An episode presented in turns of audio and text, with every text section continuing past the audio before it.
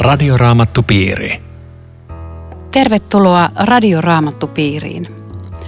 Kanssanne ovat Akasia-säätiön työntekijä, teologian maisteri Riitta Lemmetyinen sekä teologian tohtori Raamatun opettaja Eero Junkkaala. Minun nimeni on Aino Viitanen ja tekniikasta huolehtii Aku Lundström. Tänään jatkamme Johanneksen evankeliumin luvusta seitsemän. Tämän seitsemännen luvun tunnelma on levoton ja jännittynyt. Sinne Jeesus kiertelee eri puolilla Galileaa, mutta välttää Juudeaa, koska juutalaiset etsivät tilaisuutta tappaa hänet. Jeesuksen veljet tai velipuolet usuttavat häntä, jos pystyt johonkin, lähde nyt julkisuuteen vaikka tässä Lehtimajan juhlilla ja siellä näytä maailmalle, kuka sinä olet. Juhlilla yksi puheenaihe on ylitse muiden. Kaikki puhuvat Jeesuksesta, toiset kiittävät, toiset pitävät häntä kansan villitsijänä. Jeesus itse menee temppeliin opettamaan. Lukua leimaa ihmisten kiistely Jeesuksesta. Jotkut ihmettelevät, miten Jeesus saa puhua vapaasti eikä kukaan tee mitään. Toiset ihmettelevät, miten Jeesus puhuu kuin ei yksikään ihminen ennen häntä. Kolmannet haluavat ottaa hänet kiinni, mutta eivät kuitenkaan tee mitään.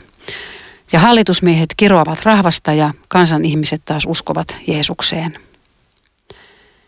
Tämä on tämmöinen aika levoton pätsi, tämä, tämä seitsemäs luku, jos tämmöistä kuvaa käyttää. Ja, ja siinä nyt lähdetään liikkeelle siitä, miten juhlat on tulossa ja, ja kansa kohisee ja kuohuu ja Jeesuksenkin perhe on lähdössä sinne ja, ja nyt nämä veljet on siinä usuttamassa, että jos sinä nyt johonkin pystyt, niin lähde nyt siellä julkisuuteen, että, että ei kai kukaan nyt piilossa halua olla, että julkisuuttahan sä haluat ja, ja näytä nyt, mihin sä kykenet. Oliko tämä nyt ihan oikeita uskoa vai epäuskoa? Kyllä, kyllä mun, minusta tässä jakeessa kolme käy selkeästi esille se, että Jeesuksen veljet ei uskoneet häneen. Ja tämä on musta semmoinen hyvin rohkaisevakin todellisuus, koska niin, niin moni kuulijat tiedostaa, miten vaikeaa just kotona on elää kristillisyyttä ja miten kärsii siitä ja syyttää itsensä, että mä oon niin kehno kristitty kuin mun lapset tai mun sisarukset ei usko. Ja Jeesus tietää, miltä se tuntuu. Ja kuitenkin näillä velilläkin on sitten vielä loppuhistoria, ei se ihan tähänkään jäänyt. Niin, onneksi ei. Kirjeitäkin on kirjoittanut. No, miten yleisesti noista juhlista, Eero, niin, niin mitä sä osasit kertoa näistä Lehtimajan juhlista? Tässä seitsemäs luvussa todellakin ollaan koko ajan Lehtimajan juhlassa, joka on yksi juutalaisten kolmesta suuresta juhlasta, jos puhutaan siis vanhan testamentin ajalta taikka Jeesuksen ajasta. Pääsiäinen, Lehtimajan juhla ja viikkojuhla, joka sitten kulkee nimellä helluntai. Olivat nämä kolme suurta juhlaa, jonnekka oli määrä juutalaisten tulla. Ja, ja silloin tultiin. Temppeli oli täynnä väkeä kaikkialta. Koko maasta kansa temppelin aina näille juhlille. Lehtimajan juhla oli se näistä kolmesta, joka, jota vietettiin syksyllä ja jonka, joka oli autiomaavaelluksen muistojuhla sillä tavalla, että kun autiomaassa asuttiin lehtimajoissa, niin sitten – viikon ajan sitä muistellaan syksyisin rakentelemalla edelleen lehtimajoja. Ja tämän juhlan niin kuin toisinto on tässä. Jeesuksen aikana sitä vietettiin samalla tavalla kuin sitä on vietetty vanhan testamentin aikana. Ja itse asiassa tänä päivänä, jos satutte menemään Israeliin lehtimäen juhlien aikaan, niin juutalaiset edelleen rakentelevat pieniä majoja kotipihoihinsa ja kerrostalojensa parvekkeille. Muutamaksi päiväksi ne on lapsille hauskoja majoja, joissa voi sitten yöpyä ja se symbolisoi tätä samaa, vaikka sitten sen uskonnollista sisältöä ei nyt niin järin suuresti enää välttämättä ajatella. Tai sitten totta kai uskonnollisissa perheissä luetaan autiomaan vaellukseen liittyviä tekstejä. Mutta tällaista juhlasta on kysymys Jeesuksen aikana. Sitten ehkä vielä voi sanoa, kun tätä juhlaa kartoitetaan raamatusta, että siinä on toinenkin ulottuvuus. Se on Sakarian kirjan viimeisessä luvussa kerrottu jonkinlainen lopunajallinen ulottuvuus, jolloin sanotaan, että siellä vietetään lehtimajan juhlaa ja, ja silloin ei enää kukaan käy kauppaa Herran temppelissä, silloin viimeisessä lehtimajan juhlissa.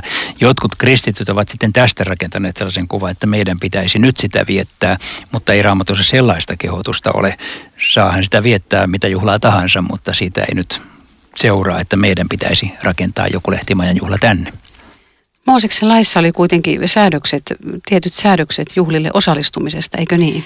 Joo, itse asiassa 5 Mooses 16, 16 siellä on tämmöinen sana, että kolmasti vuodessa happamattoman leivän juhla, viikkojuhla ja lehtimajan juhlan aikana kaikkien miesten on kokoonnuttava Herran Jumalanne kasvojen eteen. Ja Jeesus sanoo veljille, että menkää te vain juhlille, minä en tule tähän juhlaan. Eli tässä voisi vähän hätkähtää, että sanokohan pyhä henki nyt Jeesukselle jotain muuta kuin mitä sana sanoo hänelle. Ja, ja voiko semmoinen olla mahdollista? Jeesus sanoo itse toisaalla, että kirjoitukset ei voi raueta tyhjiin. Eli pyhä henki ei voi antaa semmoista kehotusta, joka on ristiriidassa raamatun kanssa. Jeesus lähti juhlille, toteutti sen sanan, mutta se sana toteutui eri tavalla hänen elämässä kuin nyt veljen elämässä. Semmoista erilaisuutta voi toki olla, mutta sana ja henki kulkee aina yhdessä. Toi on tosi tärkeä periaate, minkä sä sanoit Riitta, että pyhä henki ei voi toimia vastoin Jumalan sanaa. Mutta mitä tähän kohtaan tulee, ja itse asiassa Jeesuksen toimintaan muutoinkin, niin me nähdään siinä tämmöinen selvä viesti, jos mä otan yhden toisen raamatun kohdan esimerkiksi, vanha testamentti kertoo selvästi, että on puhtaita ja epäpuhtaita eläimiä, toisia sai syödä ja toisia ei. Se oli äärettömän tärkeä siihen aikaan. Mutta Jeesus oli vallankumouksellinen ja julisti kaikki ruoat puhtaiksi. Tässä mielessä Jeesuksella on valta sanoa jotakin toisin kuin vanha testamentti sanoo, mutta tai tarkemmin sanottuna se menee näin, että Jeesus itsessänsä täytti vanhan testamentin käskyt, uhrilaiti esimerkiksi ja niin edelleen, jolloin hän on oikea tulkitsija ja hänen kauttansa me voidaan tulkita näitä. Mutta vielä mä palaan tuohon, mitä sä luit sieltä Mooseksen kirjoista, että kaikkien piti lähteä juhliin. Mä vähän luulen kylläkin, että se on tulkittu jo vanhan testamentin ja uuden testamentinkin aikana niin, että kaikki, jotka kynnelle kykee, ne menköön juhlille, eikä siinä varmaan tota, hirtetty niitä, jotka sattu jäämään kotiin jostain syystä, vaan että se on ollut tämmöinen yleinen kehotus, että kansajuhlille tällä tavalla palvelette Jumalaa. Meille jää semmoinen kiva kysymys tähän, että, että miksi Jeesus ensin sanoo, että, että ei mene ja sitten hän kumminkin menee. Joo, tätä, tätä kyllä raamatulukija oikeastaan syystä ihmettelee, sillä tästä, tässä kohdasta on joskus sanottu, että valehteleeko Jeesus. Että hän, hän ensin sanoo toisin ja sitten tekee toisin. Ja koska meidän nyt on vaikea ruveta syyttämään Jeesusta valehtelemisesta, synnitön Jeesus ei voinut niin tehdä, niin tämä lienee tulkittava vaan siihen tapaan, tai näin mä olen sen ymmärtänyt, että hän ei suostu ikään kuin siinä mielessä menemään, kun täällä sanotaan, jos, jos kerran pystyt tällaisen näytä itsesi maailmalle. Hän ikään kuin kieltäytyy ottamasta sitä roolia, johon toiset häneltä työttävät, että ota nyt se messia roolia nopeasti. Mutta sitten hän kuitenkin toisella tavalla, tai toisella motiivilla hän myöhemmin ilmestyy juhlille ja sitten itse asiassa ottaa sieltä aika keskeisen roolin. Tämä on luultavasti rinnastettavissa niihin kohtiin, jossa Jeesukselta kysytään, oletko Messias. Hän hiukan yllättävästi kiemurtelee sen vastauksen edessä, vaikka meidän mielestä hänen kannattaisi heti sanoa, että no nyt sä sanoit ihan just loistavan totuuden. Mutta hän ei sano näin, sen tähden, että siihen kysymykseen liittyy ajatus, että oletko se poliittinen vallanpitäjä, joka ajaa roomalaista maasta ulos. Ja sitä hän ei ollut. Ainoastaan kun samarialainen nainen kysyy, hän vastaa, kyllä, koska samarialaisilla ei ollut tätä ennakko-odotusta. Ja tässä voi olla samantapainen jännite tässä seitsemännessä luvussa. Eikö se sama jännite ollut edellisessä luvussakin, kun leipä ennen niin, niin etkö haluaisi olla meidän kuningas. Ja tässä seitsemännessä on ihan sama, että koska sinussa on kaikki potentiaali olla, olla meidän hallitsija, niin, niin tässä on nyt elämäsi tilaisuus. Ja totta kai veljet olisi siitäkin hyötynyt, että ne olisi voinut sanoa, jos Jeesus olisi ollut tämmöinen heille mieluinen suuri johtaja, tiedoksi vaan, että mä oon se veli, että tota, kai, sä, kai, kai mä saan tästä junailla juttuja. Niin. Just, ai, toi oli hyvä juttu, joo. No tota, mitään, siis tämmöistä poliittista agendaa tästä ei löydy, mutta, mutta kuitenkin tästä löytyy oppi. Tässä on mielenkiintoista jakeessa 15, että kuinka tuo oppimaton mies voi tuntea kirjoitukset.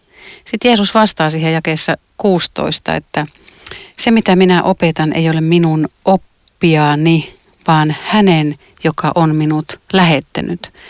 Eli Jeesuksella oli isän oppi. Se on yksi viesti, että hän ei opettanut mitään omiansa, vaan se, mikä Jumalalta kuuli. Toinen viesti tässä voisi olla se, että hänellä on kuitenkin oppi. Aika usein kristillisessä piirissä halutaan panna oppia elämä vastakkain. Mm. Että, että oppi jotain negatiivista elämää on positiivista, mutta ei se sillä mene. Ei, ei voi olla siis kristillistä elämää, oikeata elämää ilman oikeata oppia. Vaikka me emme tietenkään, jossain ääripäässä on joku kaavoittuminen pelkkistään, pelkästään opinkysymyksiin, mutta, mutta siis täytyyhän uskolla sisältö olla. Ja sitä me kutsumme Joo. kristilliseksi opiksi. Mä oon ihan samaan törmännyt, että oppia vähätellään ja dogmatiikka heitetään roskakoppaan, mutta itsekin tältä osin niin kuin oman koulun käyneenä, niin mä ajattelen, että oppi on tosi tärkeä, koska se säätelee mun jumalasuhdetta, ei yhtään vähempää. Ja sen takia tämä on, tämä on hieno sana, että Jeesuksella on selkeä oppi, se on löydettävissä raamatusta ja ennen kaikkea Johanneksen evankeliumista. Ja se on sitova kaikkina aikoina. Moni tietysti pähkäilee ja kyselee, että no mistä mä tiedän, mikä se oikea oppi on. Että, että mistä mä nyt tiedän, että niin, niin toisaalta tähän vastataan sitten hienosti tuossa jakeessa 17. Luetko Eero vaikka sen?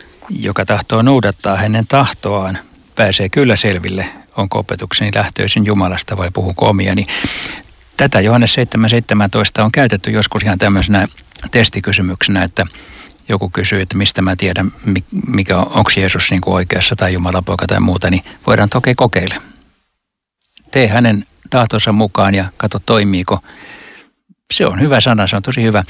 Tuosta vielä, kun Aino kysyit, mistä me se oikea oppi tiedetään, niin mä ajattelen joskus jopa tällä tavalla, että jos on jokin asia opillisesti kyseenalainen – niin voisi miettiä, että miten kristillisessä kirkossa tästä asiasta on opetettu viimeiset 2000 vuotta, tai mitä meidän uskon tunnustuksemme siitä asiasta sanoo, johon on kiteytetty niin kuin pähkinänkuoreen ydinjuttu. Jos joku on selvästi ristiriidassa näihin nähden, se on väärin.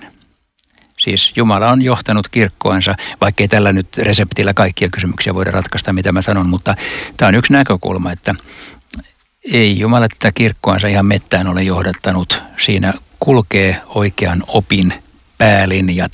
Ja jos ei muualla, niin uskon tunnustuksen ydinkohdissa niin on sillä tavalla, että se, joka ne kieltää, se ei ole kristitty. No niin, tässä kohtaa saa olla vanhanaikainen. Mutta vielä tuohon, että joka tahtoo noudattaa hänen tahtoaan, pääsee kyllä selville, onko opetukseni lähtöisin Jumalasta. Että jos yksinkertaistaa tämän, niin voisiko ajatella, että että riittää ihmisen puolelta tahto, mä haluaisin saada selvyyden, niin Jumala antaa vastauksen. Vai onko tämä liian yksinkertaista? No kyllä se aika yksinkertaista on, mutta toisaalta tämä, tämä kristinusko on aika yksinkertaista. Niin. Tämä on tosi yksinkertaista. Se, se, niin kuin se ydin on äärettömän yksinkertainen. Sun ei tarvitse niin koko dogmatiikkaa hallita uskoaksesi Jeesukseen, näin, jos näin päin ajatellaan. Ja me usein niin kuin varmaan sorrutaan sen oman uskon mittaamiseen.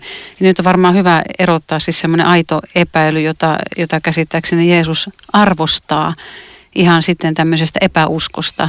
Että rehellinen epäily on aitoa ja hyvää. Nimenomaan se onkin tärkeää tehdä se ero, että epäily ei ole sama asia kuin epäusko. Että epäily on järjen pohdintaa ja mietiskelyä, epäusko on tahdon asia. Mä en tahdo uskoa.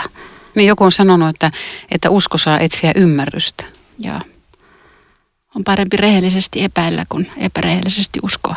Juuri näin. Tämä on Radioraamattu Piiri. Ohjelman tarjoaa Suomen Raamattuopisto.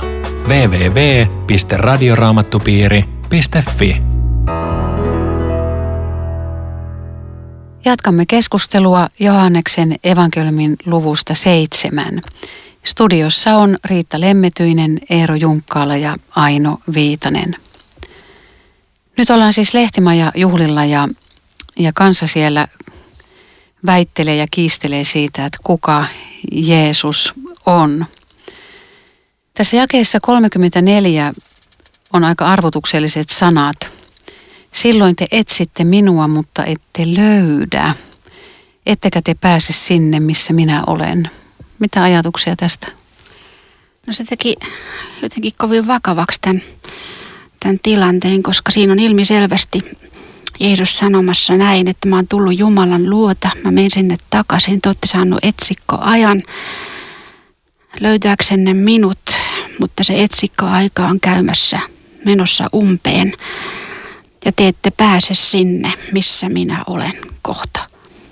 Ja sitten toisaalta tässä samassa evankeliumissa tulee myöhemmin meitä vastaan Jeesuksen rukous opetuslasten parissa, jossa, jossa hän sanoo saman, että nyt mä lähden pois ja te ette voi olla, men, tulla sinne, missä, minne minä menen, mutta minä tulen ja otan teidät sinne, missä minä olen. Kaksi ihan erilaista vastausta, joka valitsi ja, ja tuli Jeesuksen luo, sai kuulla, että hän pääsee Jeesuksen kanssa kirkkauteen ja sitten taas päinvastoin. Niin ja toisaalta sitten vielä Jeesus sanoo niin kuin tälle väliajalle, että, että katso, minä olen teidän kanssanne joka päivä maailman loppuun asti. Joo. Miten Eero, sä kerrot tuossa sun oppaassa, että, että juhlan viimeisenä päivänä siellä oli sitten erityiset menot ja, ja puhut tämmöisestä vesiseremoniasta ja, ja, ja liität siihen heti perään sitten Jeesuksen huudon, jos jonkun on jano, tulkoon minun luokseni ja juokoon. Mikä yhteys on, on tällä juhlalla ja tällä huudolla? Juhlan päätöspäivään liittyy semmoinen vesiseremonia, jossa papit lähti hakemaan vettä Siiloan altaalta. Se on Jerusalemin temppelistä katsottuna niin kuin Laaksossa, Kidronin Laakson ja Hinnomin Laakson nurkkauksessa on Siiloan allas, jonnekka vesi tuli Kionin lähteeltä. Ja sieltä haettiin vettä jota kannettiin ruukuilla. Sitä mäkeä ylös, rappuset ylös, joka nyt on, sit on kaivettu se reitti esiin, temppelialueelle. Ja sitten temppelissä sitä vettä kaadettiin ja se symbolisoi tämmöistä Jumalan elävää pelastuksen vettä. Ja luettiin Jesajan kirjan lukua 12, josta voisin lukea muutaman jakeen – Oikeastaan mä voisin lukea sen kokonaan, koska se on vain kuuden jakeen mittainen ja nyt kannattaisi kiinnittää huomiota siihen, että Jeesuksen nimi on Jeshua, vapahtaja, pelastaja hebrean kielellä. Siinä on siis ihan sama runko kuin sanoissa pelastaja ja pelastus. Ne on siis Jeshua. Ja siellä luettiin sinä päivänä, kun tätä vettä kannettiin, niin luettiin Jesaja 12. Sinä päivänä sinä sanot, minä kiitän sinua Herra, sinä olit minulle vihoissasi, mutta vihasi väistyi ja sinä lohdutit minua. Ja niin Jumala on minun pelastajani.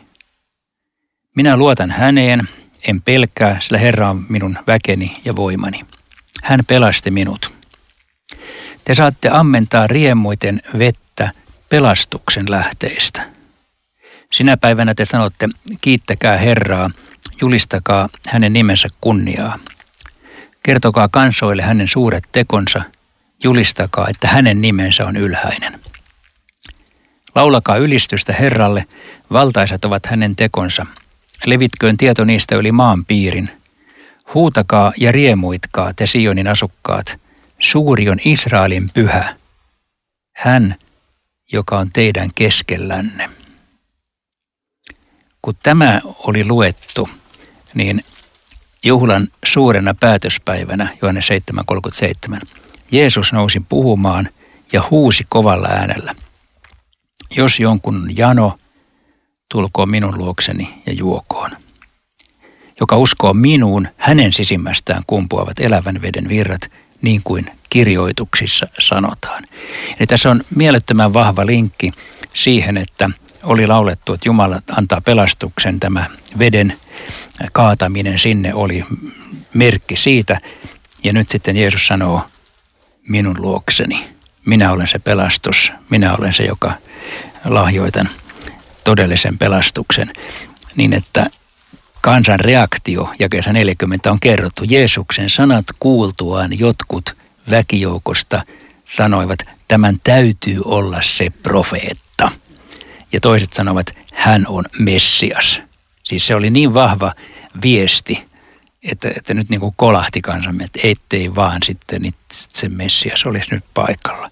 Mutta toiset epäilivät, ei kai Messias Galileasta tule. Hmm. No voiko Galileasta tulla mitään hyvää?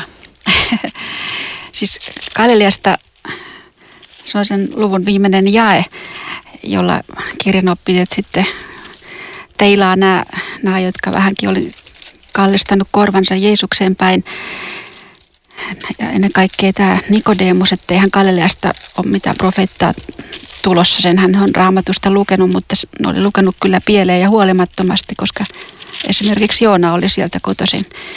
Se oli vain hyvä veruke olla uskomatta ja tulematta. Ja sitten jakeessa 42 hän sanoo, että Messias on Daavidin jälkeen hän tulee Betlehemistä, Daavidin kotikaupungista. Aivan oikein, ne olivat lukeneet raamattua, mutta valikoivasti siis Miikan kirjassa profetoitiin tosin Betlehemistä tuleva Messias, mutta ne eivät ole lukeneet sitä Jesajan kirjan kahdeksannen luvun ja että 23, jossa selvästi sanotaan, että Herra vei aikoinaan kunnian Sebulonin ja Naftalin mailta, mutta kerran hän taas palauttaa kunniaa merentien, Jordanin takaisen maan ja muukalaisten Galilean. Kansa, joka pimeydessä valtaa, näkee suuren valon. Tässä on selvästi Galileasta tuleva Messias, mutta ne eivät ole tätä tunnistaneet. Mutta mä ja puhuttelee toi toi mitä Eero tuossa sanoi, ja jotenkin voi kuvitella Jeesuksen seisovan siellä rapuilla ja huutavan, jos, jos jonkun on jano, tulkoon minun luokseni, että jotenkin olisi toivonut silloin ja toivoisi myöskin tänään, kun ihmiset kuuntelee tätä ohjelmaa, että, että me ymmärrettäisiin, kuka, kuka kutsuu, kenen luokse saa tulla. Vaikka olisi elämässä asiat ihan miten, miten huonosti tahansa, niin sinne saa mennä. Siellä on ihmisen todellinen ystävä ja puolustaja. Että mutta mitä sä ajattelet, että jano olisi? Kun mulla on jano, niin mulle ei tarvitse, kukaan ei tule mulle sanomaan, että onko sulla jano, vaan mä tuun itse pyytämään vettä, koska kyllähän mä sen janon tunnistan, tämän normaalin jano. Että se on aika, aika jännää, että Jeesus kysyy, että jos jollakin on jano, koska se on se jano, se elämän jano, se Jumalan jano, joka, joka, johon ihmisen pitää havahtua, että multa puuttuu – mulla on iso aukko elämässä, Jumalan kokoinen aukko ja siihen janoon Jeesus viittaa ja, ja panee ihmiset miettimään, että tämän juhlahumu ja karnevaalin keskellä, niin, niin sulla on jano. Onko sulla oikein juoma siihen? Minä olen se. Jotkut sairaudet voi viedä ihmisen nälä ja janon tunnetta. Se ei toimi terveellä tavalla se keskus. Voisi ajatella myöskin, että kun ihminen on hengellisesti sairas, niin hän ei tunne sitä todellista janoa, joka hänellä on. Niin, ja voi yrittää niin täyttää sitä niin sanotusti väärillä, väärillä mm. lähteillä ja, ja silloin se janon tunne hukkuu, mutta jossain syvällähän ihminen saattaa kuitenkin aavistuksenomaisesti tajuta, että jotain puuttuu ja olisiko se Jumalan kokoinen aukko, joka kuitenkin ja. pitäisi elämästä täyttää. Ja sitten toisaalta kun se juhlahumu on pois ja, ja ei ole mitään muita ihmisiä ja sä oot yksinäisyydessä ja, ja sulla ei ole mikään televisio, radio päällä, sulla on ystävät pois, jotenkin niin se oman äänen kuunteleminen ja sen oman sisimmän kuuleminen, että mulla on se jano, niin mm. se, se voi olla aika pelottava kokemus. Sitäkin.